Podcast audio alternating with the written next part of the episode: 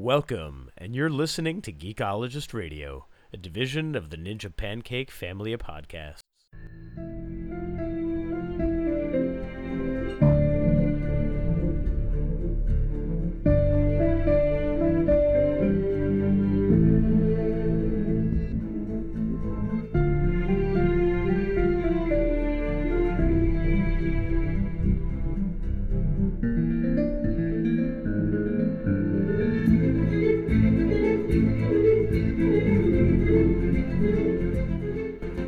It's Dave here, and welcome to Geekologist Radio's special Westworld review episode, where we take you through all things Westworld and accurately predict the future. Let's introduce our crew for tonight. Along with us here, we have Chris. How you doing, man? Good. I've got my red ball. I'm all set. All right. Uh, Cajun, you're here as well. I am, and I'm sipping on some sweet Canadian whiskey right now, and it's it's too sweet. If you hear me pucker up, it's because of that. Yes. Can I just tell you? Uh, so we're we're recording now. This is Monday night. Uh, excuse me. It's Tuesday night. Uh, we're recording late. We normally record on a Monday, but because of the holiday and everybody was off doing things, you know, it was it was hard to to pull it off. So we're one day late, and uh, so I was away, and I was at a hotel, and I woke up in the morning, and this is Monday morning, and I'm thinking about how I missed Westworld, and I look on the counter of of the desk in the hotel and there's a little card advertising HBO and it's got that picture of you know the crow with the red sky and uh, William's hat there on the ground and I was just is this you know like God is punishing me for not having watched the show last night? I can't I couldn't wait to get home and watch it last night and uh, I was not disappointed. It was it was a good one. So um, It, it was hard because we Cajun and I had already seen it, and I knew what was happening at the ending and how much it would mean to you. so it was like difficult to, to like not say anything. It's like okay, we'll just wait for him to watch. Yeah, we, we need to talk here and not there, and so he can get it, or just don't listen to us and stop checking messages. And Yeah, it was tough. So, listen, let's dive right into it and let's start off with what we got right and what we got wrong. And the biggest thing for me, I mean, I was just like standing up and cheering because we see at the end, we seem to have proof now. Ford put his consciousness into a mind core when he died. So it now looks like Bernard was sent by Ford to that facility to retrieve Ford's mind core. You know, he killed everybody, he slipped it into his pocket, he wiped out all the witnesses, and Ford had Bernard go and plug his mind core into the cradle. And Ford is now in the cradle and he's in the actual programming of the park itself. We we hear all these references of the cradle fighting back and improvising and showing resistance. So the cradle and the mesh network, it seems like that is how Ford is able to speak directly to William in Black through other hosts and things after his physical death. We talked about that uh, a couple of few episodes ago. You know, when we were looking at um, uh, what's his name, Lawrence's daughter. Right. You know, when she was saying things to him, when you had the um, the host young Ford talking to William, and how was he getting into all of these different hosts and speaking? Was this pre-recorded? No, it, it turns out there's a very distinct possibility. This is Ford in real time, his consciousness now speaking through these hosts. Normally, this is the part where uh, every, uh, Cajun has a dagger. I'm just gonna have a little needle, just a little hole that I might poke. And I, mind you, I believe everything that Dave is saying. So I'm just saying that we don't know if that red ball was put there. We have no idea yet. We're so, we're under the assumption that that's the case, and we're also under the assumption that Ford is inside there and Bernard is not seeing anything differently. I'm just saying this is Westworld, so anything can happen. right, it's not hundred percent, but it is tracking really, really strong right now. Uh, One of the strongest trackers. Now, one other thing, I'm actually going to say I was wrong on this because I was against this. I didn't think that that happened at all. So Dave was right. I was wrong. Uh, but one thing I noticed was that the Delos chatbot on the Westworld website, uh, when asked, "How did you get here?" The chatbot responds, I think you know the answer to that. A simple solution that fit in the palm of Bernard's hand. And that's the Delos chatbot. So Okay. so that means Bernard Okay. put whoever was talking to you on the chatbot in there from Bernard's hand. So that's Interesting. that's interesting right there. Doesn't mean Ford because I don't think it's it says Ford at all in there, but it does mean that Bernard put something from his hand into thing, which we're very highly likely to believe because he's like, I was here, I did something with this thing, and he's looking right at it. Like they're really heavy handed with some of these things right now. Sure. Um, one of mine that's trending, not nearly trending as hard as Dave's. This is just something that I've uh, I've picked up. Um, this was my continuing one from almost a year and a half ago. Was uh, Charlotte is Arnold's daughter. Uh, this one was I'm gonna give credit to Wing Snake 44 from the Westworld Discord. Um, so he pointed out something in terms of Charlotte's dialogue that leads to this. So we know Bernard used to read Alice in Wonderland to his kid Charlie. Now, what Hale says to him when they enter the bunker, she says, If I had a world of my own, everything would be nonsense. Nothing would be what it is because everything would be what it isn't.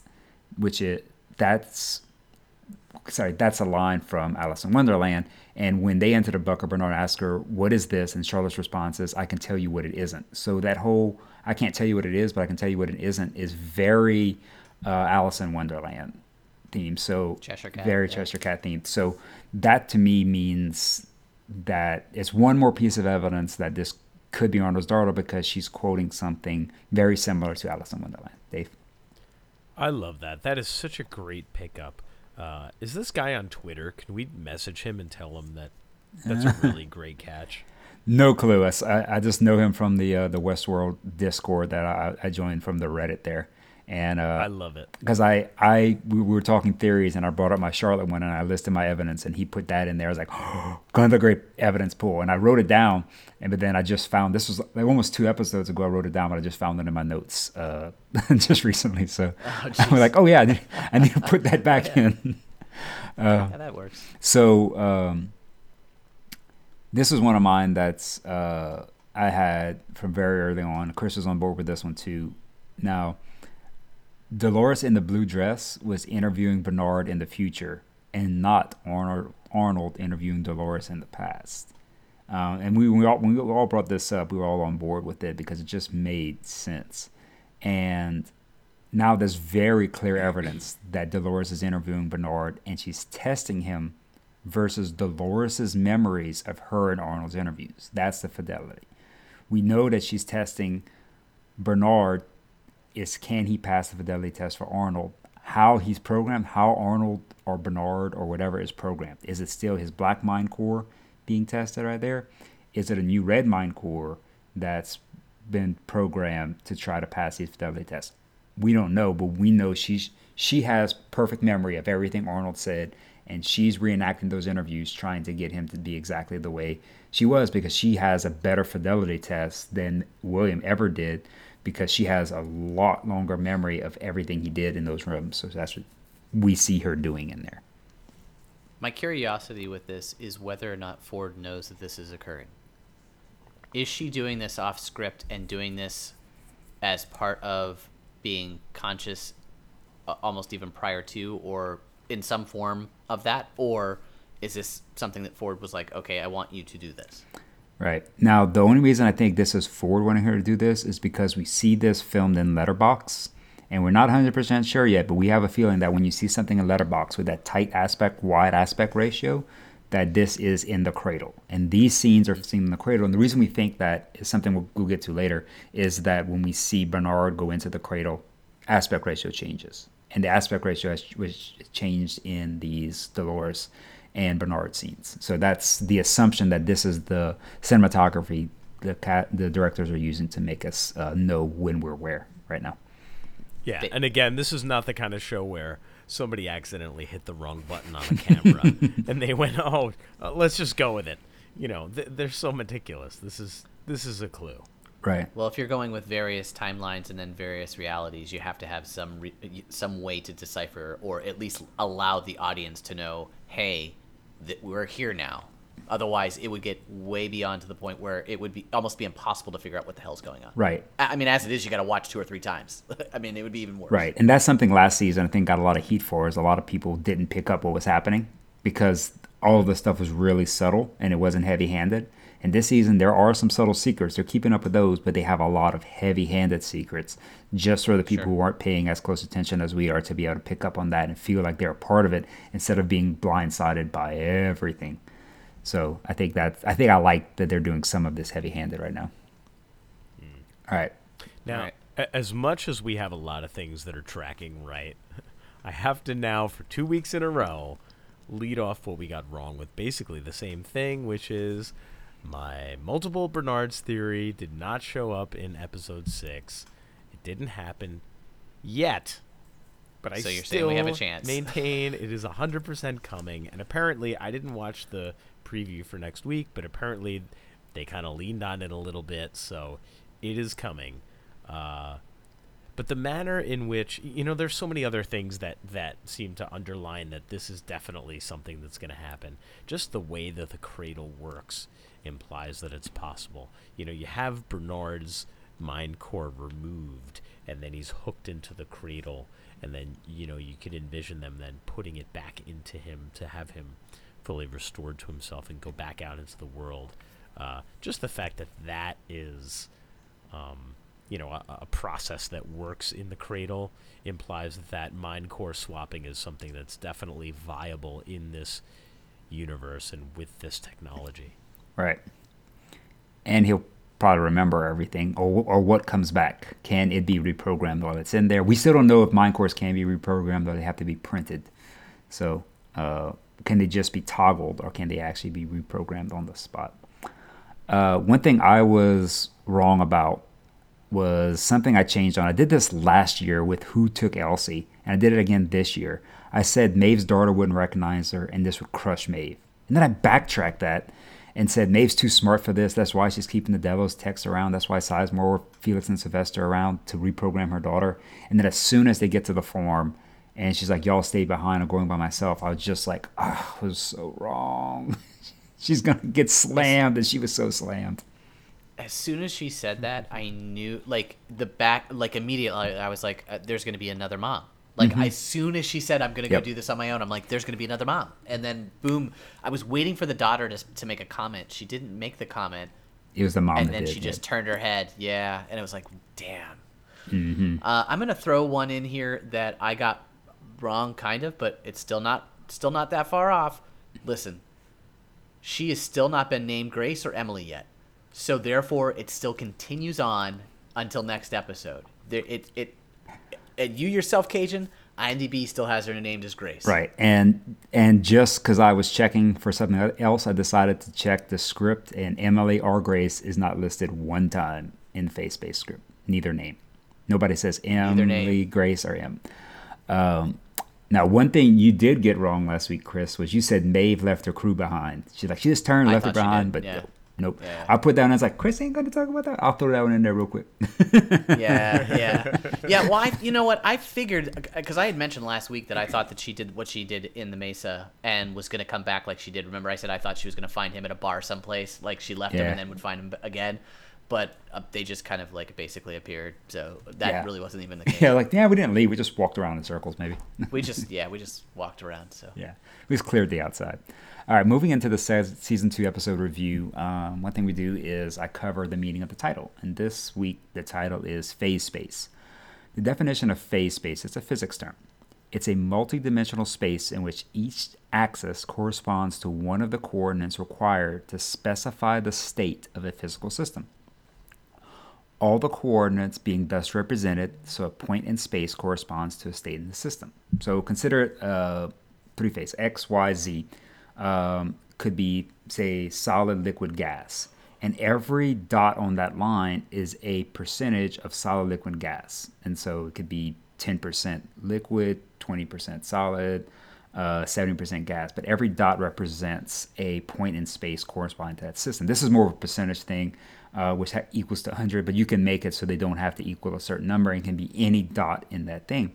And what phase space is, it allows you to analyze the entirety of a solution. These are all the possible solutions and to analyze them in one space. We know the parameters. It has to be this or this, this or this, this or this, and set all of those, and then and then query it, and you can thus query it to figure out what the solution is or the best possible answer. And the reason I think this title is relevant to this episode of the show is that this might be how Ford got past the fidelity test because what James Delos had with William was 146 iterations. What Ford could do would be a server size infinite number of iterations in a simulated space to figure out what's the best configuration to make a human hybrid mind core work. And so sure. that could be how he made it work was this thing. And that's my theory on that because I was wrong before about it, but I'm back I'm on it now because Dave was right and I saw that stuff, but I'm back there. That's great. That's really good. I like that a lot. I like that we have 3D coordinate geometry in here now. This is thank you, Cajun. I brought the science into the room.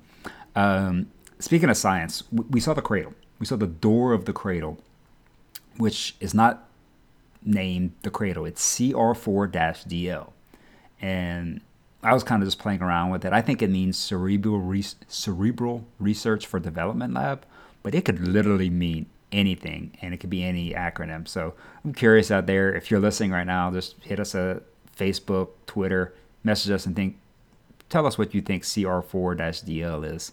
And uh, I'm curious to see who gets that one right because I'm feeling the show might let us know what that means at some point. Some text somewhere will let us know exactly what that means because showrunners aren't likely to leave that out and not tell us what that means. Well, guys, it's about that time. It's about that time where we, we kind of bring it down a notch for this next segment, which we seem to be renaming from week to week. This time, we're going to call it Dave craps on Westworld for reals. And then Chris and Cajun hijack the segment at the end. Ooh, so no love after the crap. We shall see. We shall see what Dave's feelings are. Yeah, I got to be honest with you, man. I'm feeling, I'm feeling a little down. I still love it. I love my season two. It's delightful. A lot of great storylines, but structurally, I really think the second season is a lot weaker than season one. I'll tell you why. In season one, you know, we followed characters along a handful of compelling storylines. Multiple timelines existed, but they existed to the enrichment of the story. They made the story better. In season two, I feel like there's just way too many storylines for my liking. I think we have stories taking place years ago, stories taking place from the gala up to seven days later, stories taking place 11 days later. On top of that, we have an unreliable narrator in Bernard, who admittedly doesn't remember events in chronological order, nor can he reliably recognize faces. And now we also have a simulated reality in the cradle. So we could also have timelines that are happening in the cradle and we don't even realize. So the timeline is now so obtuse and so clouded that it's seriously disrupting my enjoyment of certain segments of the show. It feels to me like they've just put a tremendous amount of weight on the big twist. The big twist is king, and compelling story is kind of a secondary goal in some facets. Now, I'll tell you, like the Maeve storyline, the Dolores storyline, and the William storyline feel better to me when I look at the different things that are going on in here, those to me feel like there's a lot of mystery, there's a lot of twists going on, there's there's a lot of questions, but it's moving forward in a direction. But to me, I feel like they've gone a little bit too far in that direction with all of the Bernard storylines to the point where it, it's kind of a hot mess and it's a little bit hard to make much sense out of. And if you rewatch it a million times, you can start to put some stuff together, but um, it's almost to the detriment of the storytelling, in my opinion.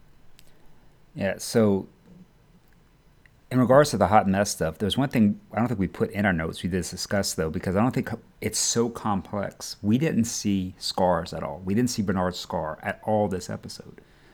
what that actually means to what we're seeing, it's so complex. I can't even wrap my head around it. That either we were wrong about the scars in two different timelines, they were we missed what the scars look like, or this is all some big simulation right now, in and out of it. So right now, this is a little too much.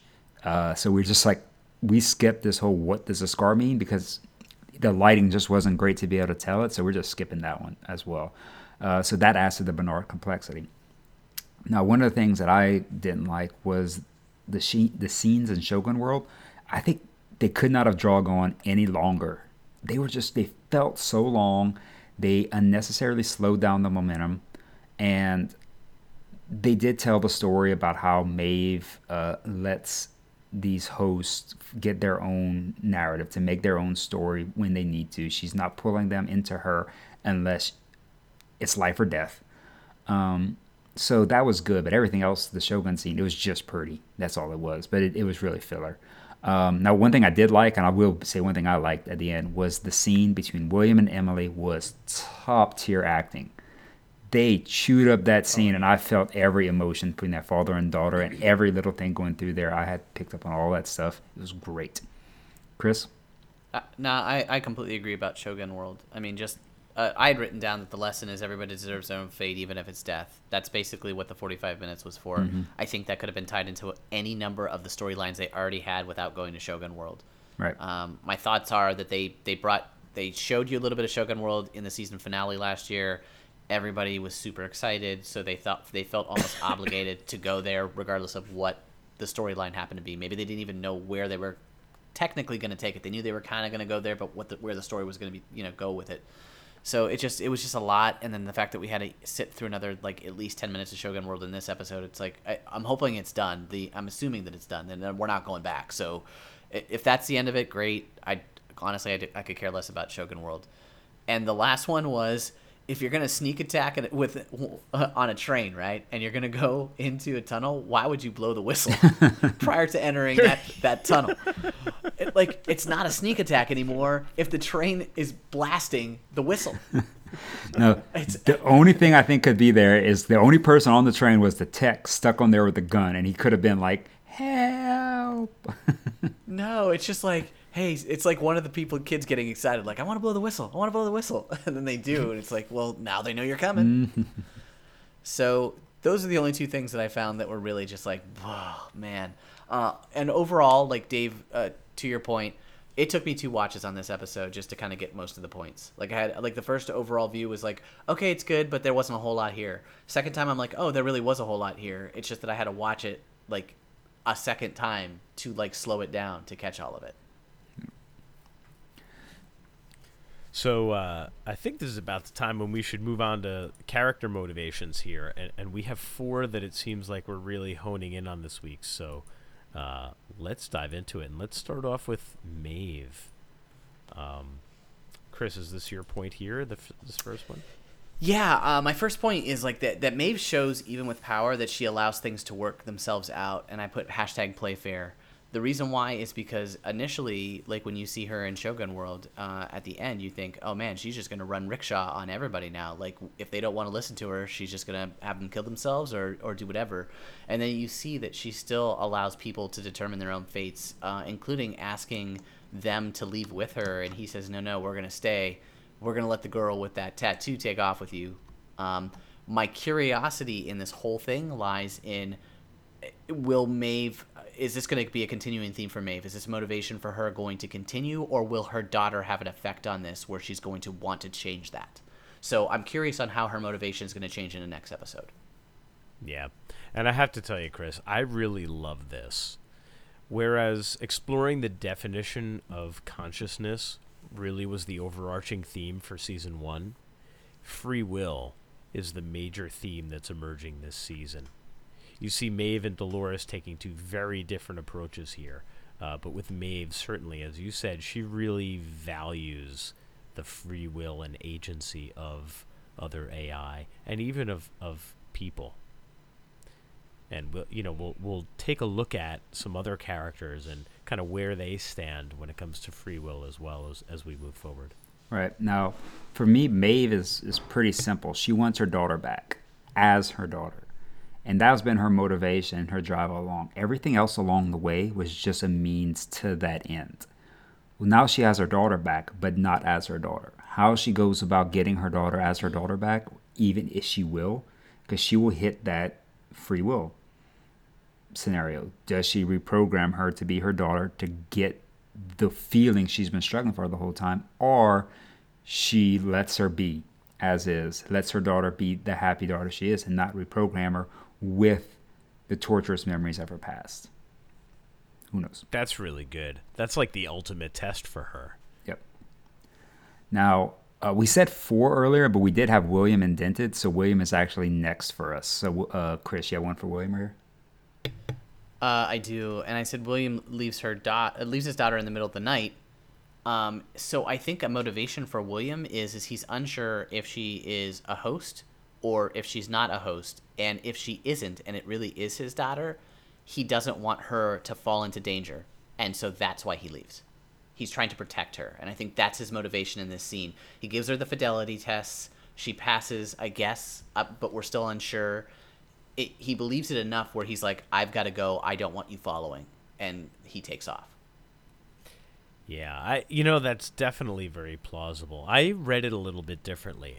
I looked at it as William in Black knows that going ashore with Emily is going to repair their relationship, and a big part of him knows that that's the right thing to do and something he kind of partially wants to do but he blatantly disregards her. Knowing that, he t- makes another choice. Finding the door, following his purpose in the park is the most important thing in the world to him, even more important than his daughter or repairing their relationship. And that's pretty dark and it's pretty telling of where his head is at. Right, and this this does question for me my pull from Ford's speech that he's the one that can be redeemed. We saw him with uh, Lawrence's family have some redemption. Here he had a chance to redeem himself with his family, but for him, this is the ultimate game. He's prepared his entire life, and he is an addict at this game. He's a gaming addict. He cannot not finish this, and so he casts his daughter aside to finish the game to win. And we shall see if we, I was right about this is how he will redeem himself and become white hat, or is he just too much of an addict and will just burn himself out at the end? Uh, but right now, that's his. To me, that's his single-minded motivation. Now, moving on to Teddy over here, new Teddy, new and improved. New Teddy, we, we call him Terminator Teddy because Terminator Teddy gives absolutely zero fucks like zero. It's awesome. Like when Dolores is pressing the guy from Delos about where Abernathy is, Teddy's just like, "This is taking too effing long." And just blasts him in the head and he's like listen we'll find your dad. Let's go. Mm-hmm. like he's ready to take off. And then she even tries to pull him into a quieter moment and says remember teddy when when we wanted to be out here? And he was like he looks at her and he was like i never thought i wanted to leave but i suppose you fixed that too. Like a nice snarky ass remark right from behind. And i'm like oh yeah. Like there is a part of me that can't wait for when teddy turns on her because that 1% that 19 versus 20 on the loyalty is there and that you can already start to see the motivation. That little bitter, snippy comment about the fact that you've probably changed that too is enough to piss him off. Yep. And uh, I looked at uh, some stuff similar to what I did last time. I couldn't tell what was changed, but uh, what seems to have changed with Teddy was he's more decisive, he's more cruel, and he's more aware. Apperception turned up. That's that apperception part. I suppose you fix that too. He's aware now that Dolores made changes to him. Um, and the cruelness we saw killing that guy, the decisiveness, how fast he did it. He knew the end game there. And one thing that was telling, it was mirror image of Teddy, was him going down, reaching for Dolores's can of condensed milk, and then grabbing a bullet from behind it and not even touching the milk. That was the telling of Teddy's character. He is no longer that caring person who's going to pick that up for her. He picks up the bullet because this is going to help me get my end goal shout out to Angela who gave him that look like damn when he when he when he took that guy out. I was like Dolores, you better watch out. Your man might get taken. Yeah, yeah, yeah. Angela, Angela got turned on there. Uh, Dolores was concerned, like, what did I do? uh. Hey, so let's move on to Emily. You know, that scene with her and William sitting at the firelight, as you said earlier, Cajun, like just really moving. And she, to me, she wants her father to value her more than his lust for the park's reality. And it makes his decision to get up and leave her so sad. You know, that conversation that they have about the mother. She just she wants him to do the right thing by her for once. And she really doesn't expect it necessarily because you can hear from the story that he's disappointed her so often before.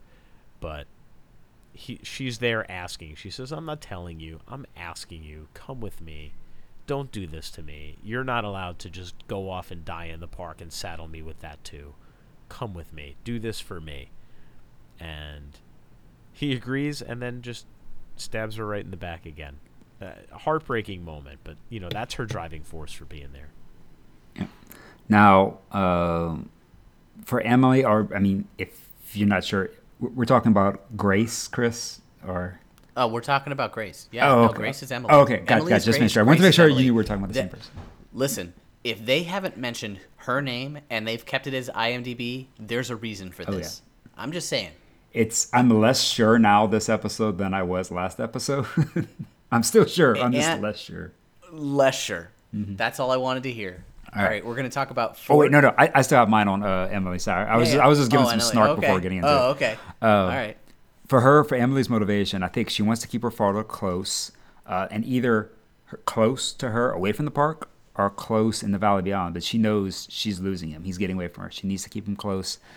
Now, the other thing, part of her motivation is we know she has ulterior motives for being in the park to begin with. Her father wasn't in her notebook. She's obviously not in the park to screw host. We saw that. She's not in the park to see elephants. She's in the park for something else. Whatever she told her dad what she was in the park for, why she was there, was a lie. And we don't know her exact reasons of why she's in that park. Uh, I think I might have that reason. Um, we'll talk about it in a little bit. Perfect. All right. Now moving on to Ford. Uh, for me, Ford is ensuring his plan is executing, and he's playing William like a piano, just referencing to him playing it in the final scene. But yeah, that's my one thing. He's ensuring that that happens. The host, they're free right now, but William is the key because if he doesn't allow this continue to happening and them to be free, because I think William is the one that Ford thinks can really drop the hammer and stop this. And Ford is making sure he gets him to the end of his game to continue this host revolution or whatever. So, you know, and, and to me, we see a couple of motivations here continuing with Ford. He's thwarting Delos's efforts to regain control. Uh, we see him doing that when they talk about, oh no, you know, the the the cradle is improvising and, and stopping our efforts to regain some of these systems and get them back online. But he has become, in his own eyes, if you look back at the dialogue from season one, he has become a higher form of being. He is evolving humanity itself. And getting back to the free will thing, you know, Ford Ford's manipulations play into that as well.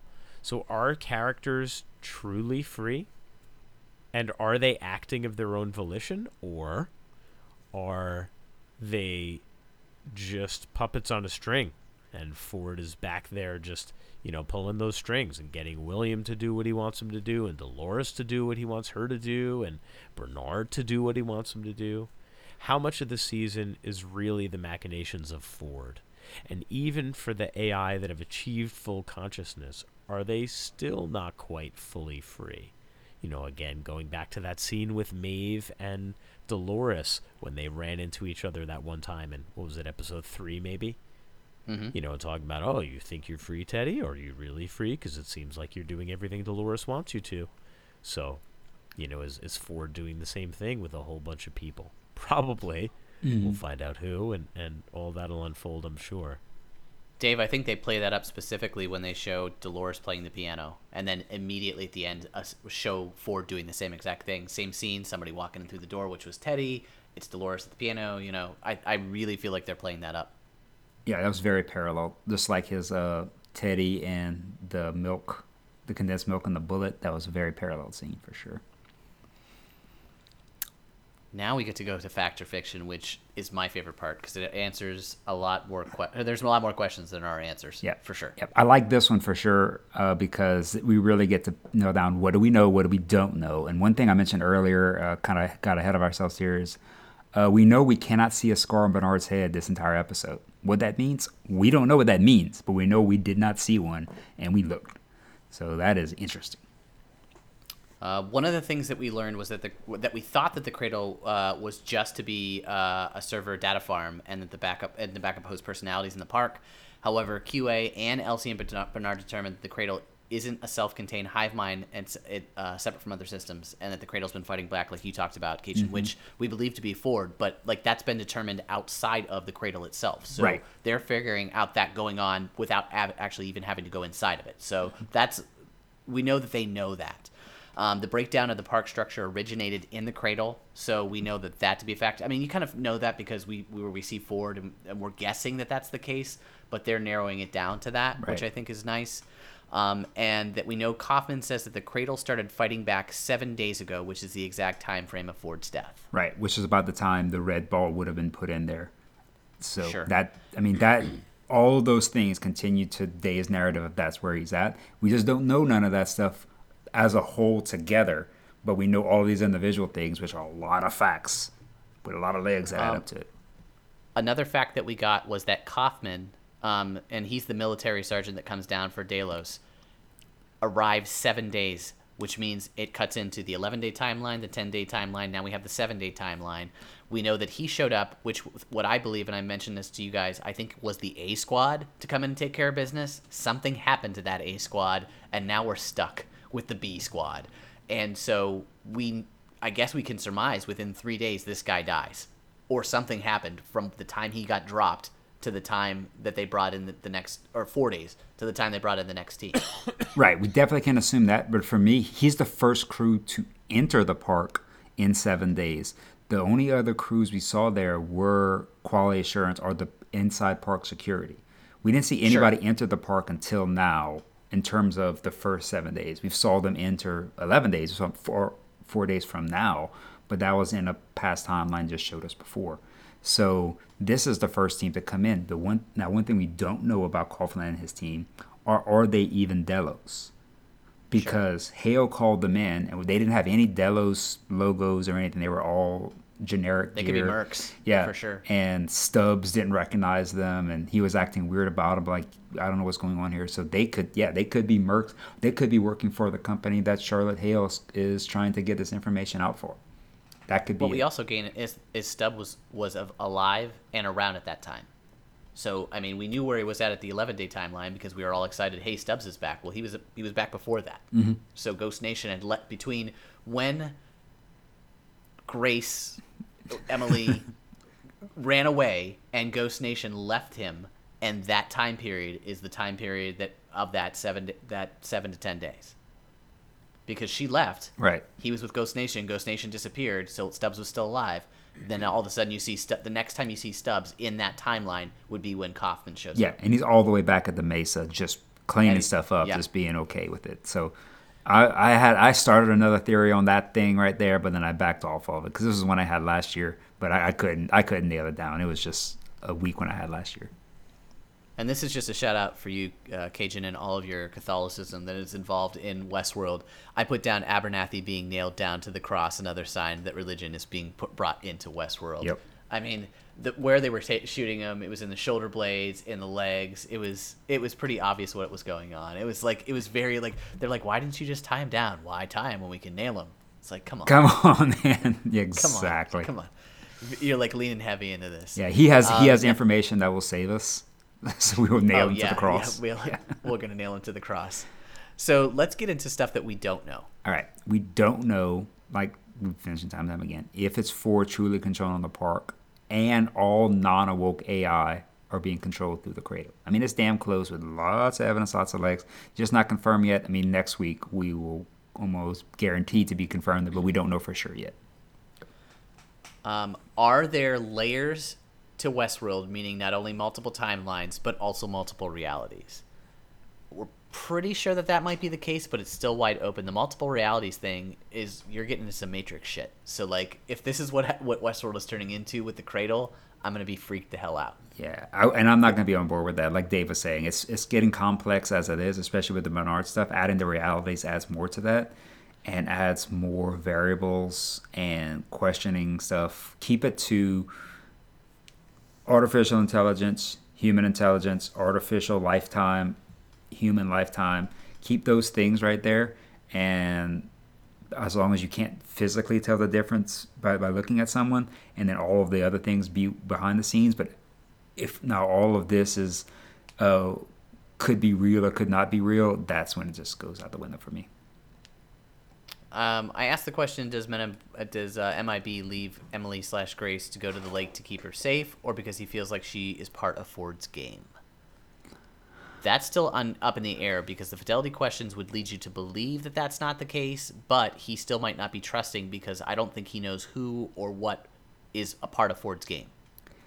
Yeah, I, I think it's a third solution is that he Mm-hmm. thinks she's or she straight up told him she is trying to stop him from continuing to play this game and he does not want to stop. He's the addict and I Okay, think I think that's it. But again, we don't know the, why he left. That hasn't been clarified yet. Now, you had a question about why uh, Grace Emily was even there, and Mm-hmm. Charlotte invited Emily Grace to be a part of the gauntlet. We don't know what the gauntlet is. It's a new the door. It's a new thing. It's it's, a the and a yeah, thing. that- it's the maze. It's the That's why I door. It's the gauntlet. the puzzle. It's it's finding your whatever consciousness. Yeah, um, but that's why she's there. You said that, it, you know there's a specific reason why she's there, and there's something in the book, and she's looking for something. It could be something that Charlotte set up, and that's the game. Like she's playing a separate game, or doing something completely different. She might be stopping him because she's afraid he's going to get to whatever she's trying to get to before she is. Right. So it could easily be that too. Yeah. Um, could be so not saving her dad. Yeah, you're right. It could just be yeah. Good call. Good call. but we but for they wouldn't bring up the word the gauntlet unless it meant something so Mm-hmm. I, I feel like it's going to be brought back up again and there's going to be a reasoning behind it um, when did human hostages now become allowed to carry firearms Eh? because all of a sudden this episode not previous episodes remember she didn't give any guns when they were in shogun world all of a sudden now they have guns at the end of this. And they're allowed to walk around. Yeah, Felix has a is allowed to walk uh, felix has a gun.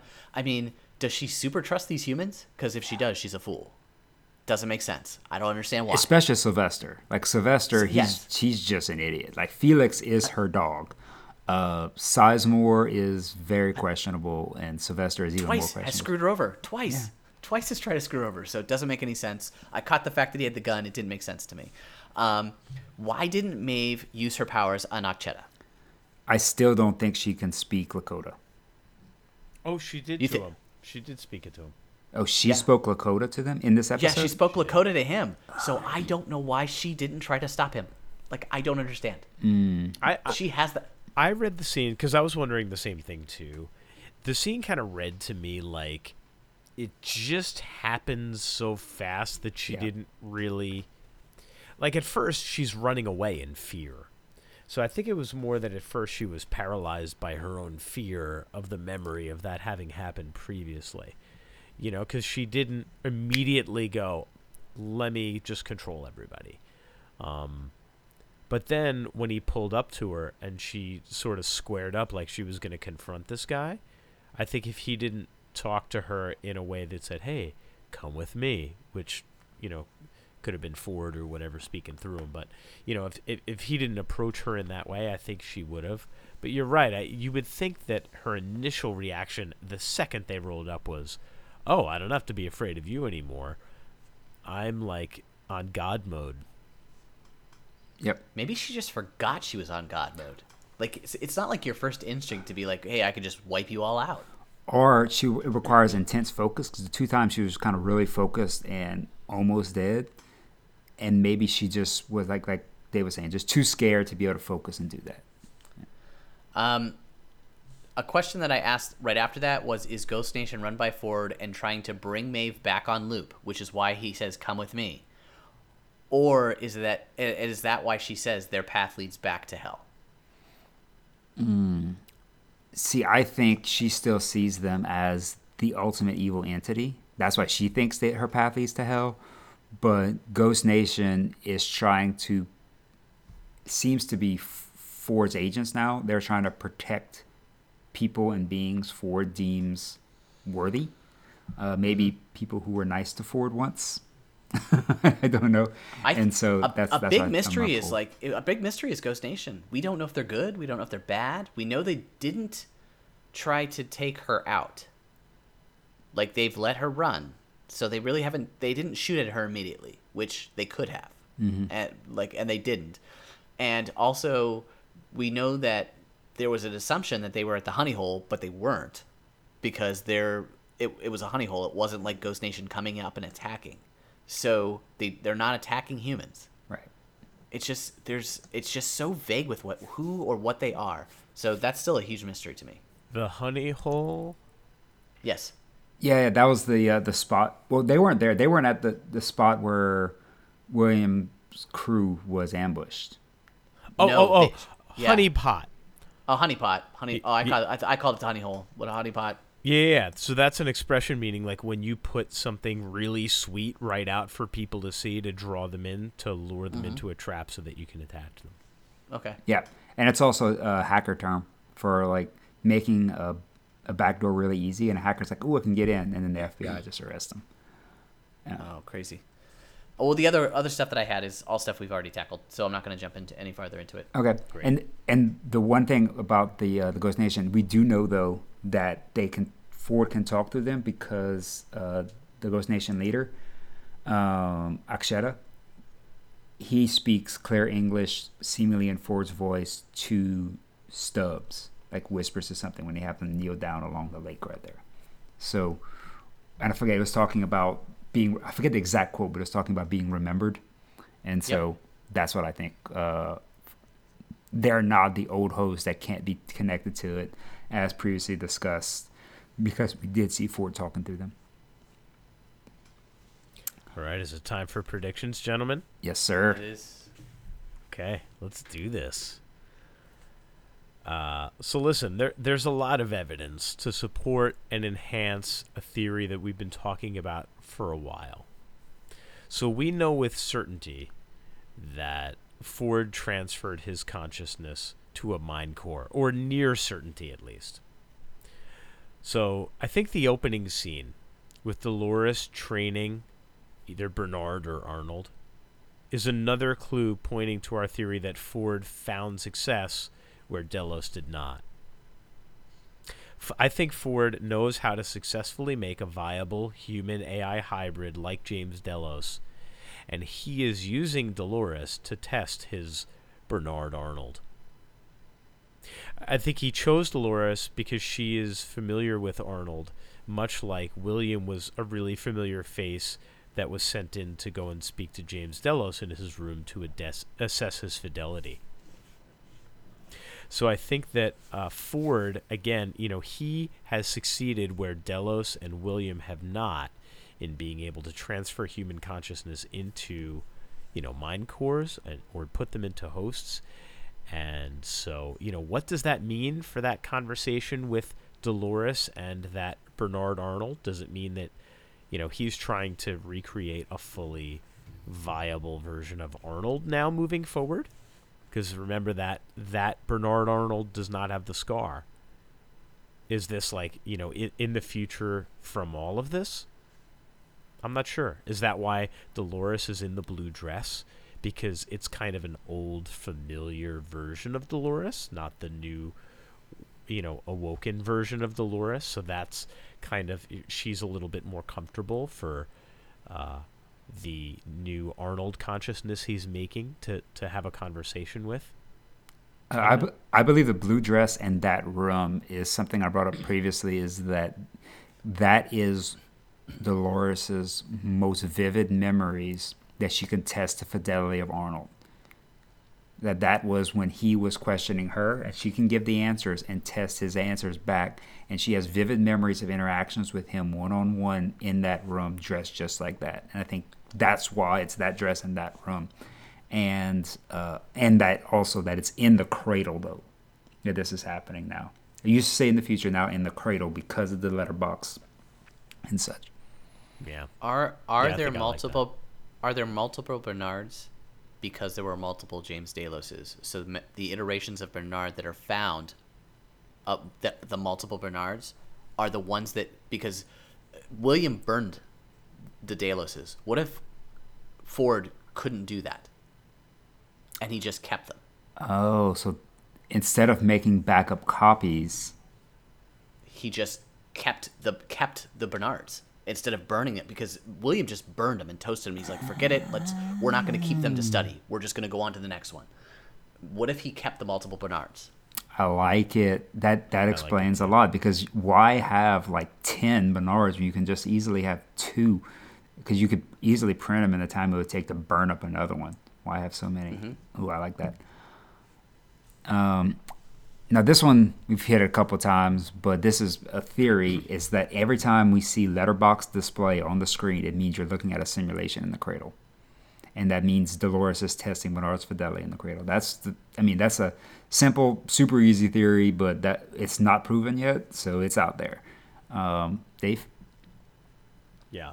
Uh, you know, just continuing with my theory that Ford's ultimate goal is to help AI find the door into the real world and truly set them free. Uh, I think Ford is in the system and he's actively working to prevent Delos from regaining control of the park. You know, he's only allowing them to regain control of things like the climate control system. He wants to give the AI a chance to truly gain freedom, and he knows that the only way that they're going to do that and truly be allowed to live is by escaping the park and getting out into the world. Yep.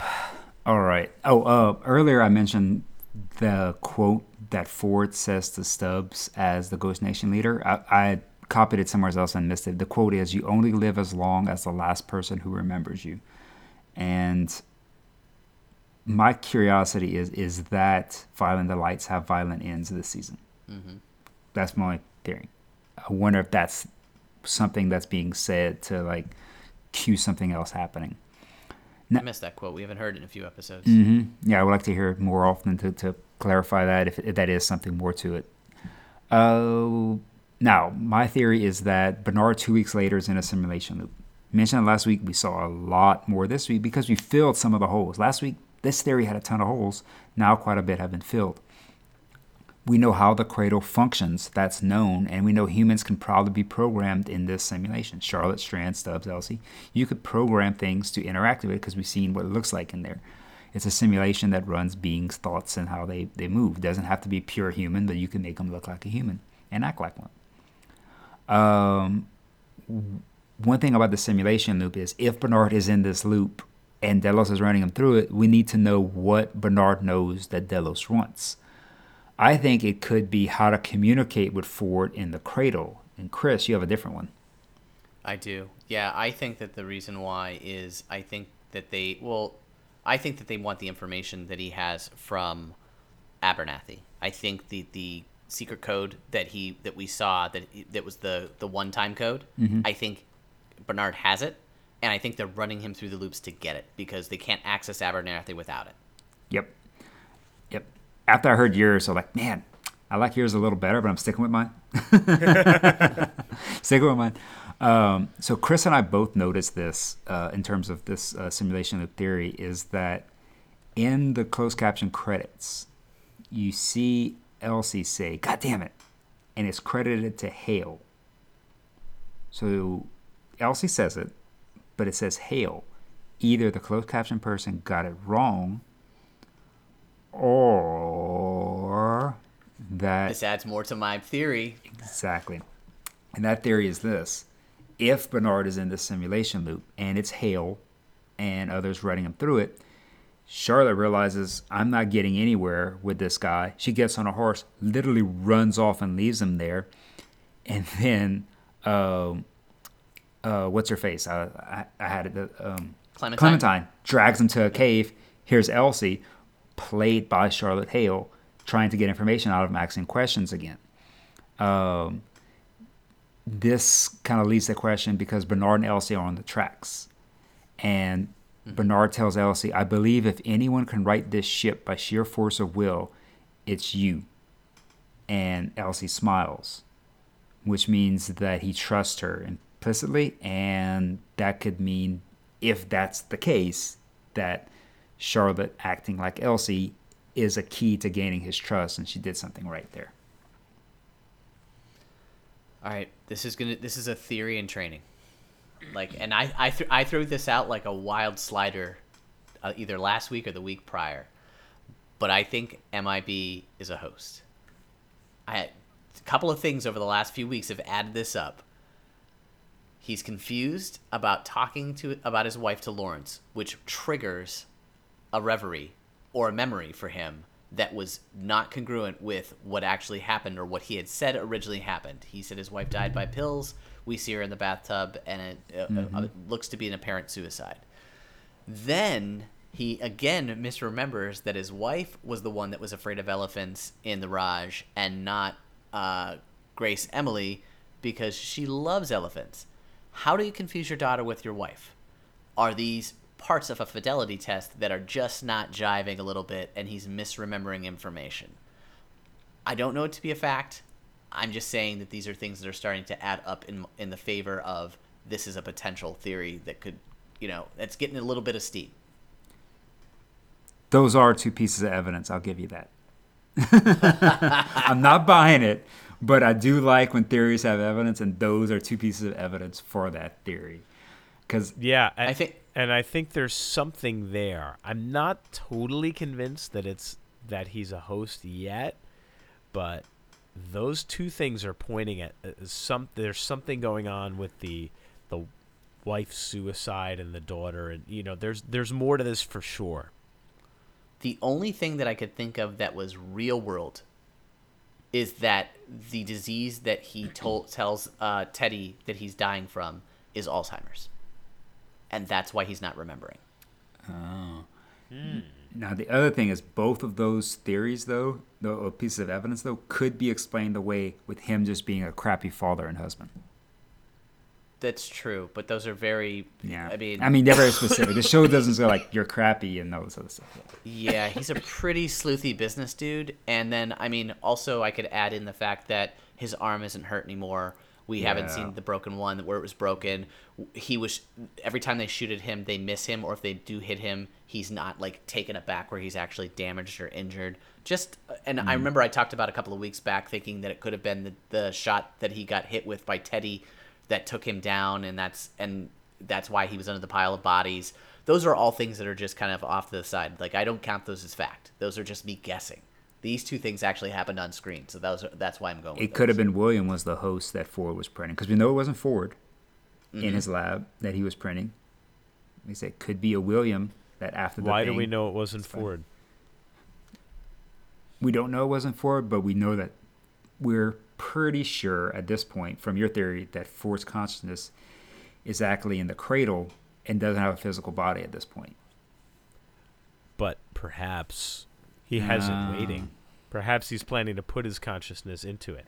I don't know. Gotcha, I, I'm gotcha. not. I'm not sure that I'm sold on that anymore. But like it I said, be. my Ford host thing is, or my MIB host thing is, is just it's building blocks. We'll we'll see if we get another piece next week. Yep. But into what I was saying uh, earlier, though, the my th- theory and thought is that the way the human host hybrid works is that it has to be in the cradle with running all those simulations, though. So that's why I think that the body thing is not real. But that again, I said it with confidence a second ago. Let me dial it back and just say that's just a thought theory that I don't think Ford is a host body out there because I don't think he. I think he figured out a mind core can only work in the cradle. yeah, I, I, I was leaning toward thinking that it was uh, William's body that he was printing there, so that he could say, "Hey, why don't you kill yourself and become one of these things too?" Uh, but I don't know. Now I want to think a little bit more about this because, you know, we are adding slowly and slowly more evidence that points to the fact that William might be a host presently.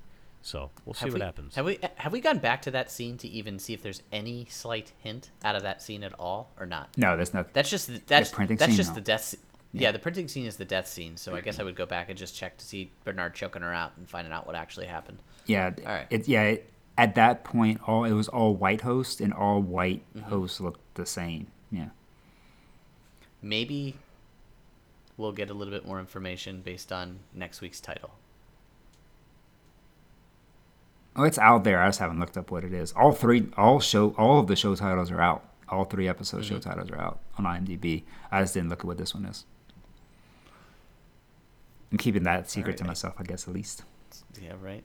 All right, Chris, do you have one more you want to go over, or uh, do you think we covered that Uh, one enough? no, no, that no. I went over the Abernathy uh, is the key uh, thing, and I, st- I, I honestly believe that's true. I think that the the Charlotte thing running through the loops, and there she's there just trying to get the information, which is why they the abstraction. I don't like the whole abstraction thing. I, I think the part where she said they they won't let us out until they get what they need.